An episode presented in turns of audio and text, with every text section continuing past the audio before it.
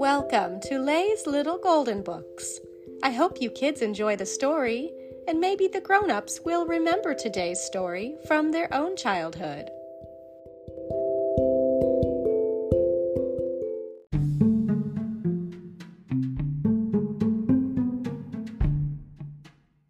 Inspector Gadget in Africa by Sandra Barris, a little golden book. Wowzers, said Inspector Gadget. Africa certainly is exciting, isn't it, Penny? It sure is, Uncle Gadget, said Penny, and our train ride through the jungle should be the most exciting part. Inspector Gadget and his niece Penny and their dog Brain were waiting in the station for the Mombasa Express. There's a lot to see, even here in the station, said Inspector Gadget. Look at that lion hunter. That's no lion hunter, Penny whispered.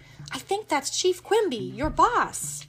And so it was. Chief Quimby had a secret message for Inspector Gadget. It said, Mad agents want to hijack this train. Your mission is to stop them. This message will self destruct. Got it, Chief, said Inspector Gadget. He dropped the message out the window as the train began to chug, chug, chug out of the station. The train pulled out so fast that Inspector Gadget didn't see where the message fell. Kaboom! The message self destructed right on Chief Quimby's head. Why don't I get a new secret agent? Chief Quimby moaned. Meanwhile, far away in his dark castle, Dr. Claw was hatching an evil plan. Dr. Claw was the head of MAD, which stands for mean and dirty, and he hated no one more than Inspector Gadget. Through his video screen, Dr. Claw told his agent on the train just what to do. Make sure you get that train, he said. But most of all, get Gadget. I will, boss, the agent promised. As the train whizzed through the jungle, Inspector Gadget and Penny and Brain were settling into their cozy compartment. The porter showed them around their little room. The beds open up like this, he said. They're very comfortable. Why don't you try one? I could use a nap, Inspector Gadget said with a yawn. Climbed into one of the beds. Swack! The bed crashed shut with Inspector Gadget in it. Go, go, Gadget, coat, said Inspector Gadget.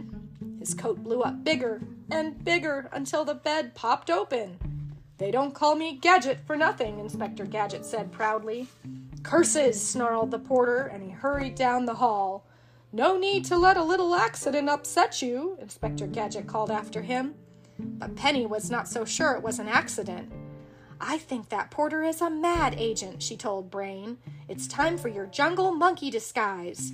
Snoop around and see what you can find out. Rote barked Brain. That was his way of saying, okay. That evening in the fancy dining car, Inspector Gadget couldn't keep from staring at a nearby table. What's a monkey doing in here? he whispered to Penny. Maybe that's the mad agent Chief Quimby warned me about. Penny secretly winked at Brain. She didn't see the waiter coming toward them with a loaded tray. But then, crash! He dropped the tray right on Inspector Gadget's head. Inspector Gadget was knocked out. Why, that waiter is the mad agent who slammed the bed on Uncle Gadget, Penny shouted. After him, Brain! Brain chased the waiter all through the train. When they reached the last car, Brain stopped in surprise. Standing before him was the biggest elephant he had ever seen. Won't catch me, said the waiter. Dr. Claw sent along this speedy elephant so I could make a quick getaway, and here I go. He leaped onto the elephant's back, and the elephant leaped through the side of the car. Brain grabbed its tail just in time. Back in the dining car, Penny was trying to tell Inspector Gadget what had happened, but he wouldn't listen.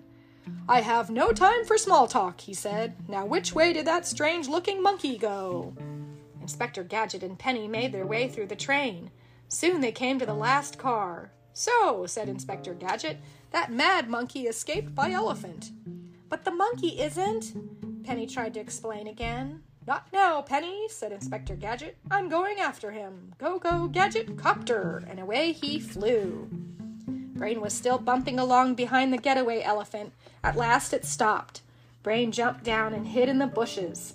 Agent climbed down and set to work placing sticks of dynamite on the railroad tracks. Dr. Claw was watching on his video screen. We couldn't get Gadget on the train, he snickered. But no matter, we'll simply blow up the whole train and Gadget with it. Inspector Gadget was not getting very far with his copter, but he knew there was not a minute to lose. That monkey will get away, he cried. Go, go, Gadget, skates! And away he rolled down the tracks. From the train, Penny buzzed Brain on their two way watches. Through her watch's tiny video screen, Penny was able to see the mad agent lighting the fuse. Dynamite! she exclaimed. Stop him, Brain! Brain turned the long tail of his monkey costume into a lasso. He twirled the tail and threw it. Just then, Inspector Gadget came rolling by. Wowzers! he shouted as he came crashing down on the agent. You should never play with matches, said Inspector Gadget to the agent. It could be dangerous, especially with all these trees around. He blew out the match and stood up to brush himself off. Brain tied up the agent. The train was coming around the bend, but it squealed to a stop just in time. Everyone hurried out to see what had happened. Chief Quimby flew in by helicopter. Congratulations, Gadget, he said. You've captured the mad agent. Good work, Brain, said Penny. Dr. Claw saw everything on his video screen. I'll get you next time, Gadget, he said. After all the excitement, Inspector Gadget and Penny and Brain were happy to spend a few quiet days at the beach, and a new friend was with them. You were right about that train ride, Penny, Inspector Gadget said. It was the most exciting part of our trip so far. Yes, said Penny, but now I'm looking forward to our nice, quiet elephant ride home. The end.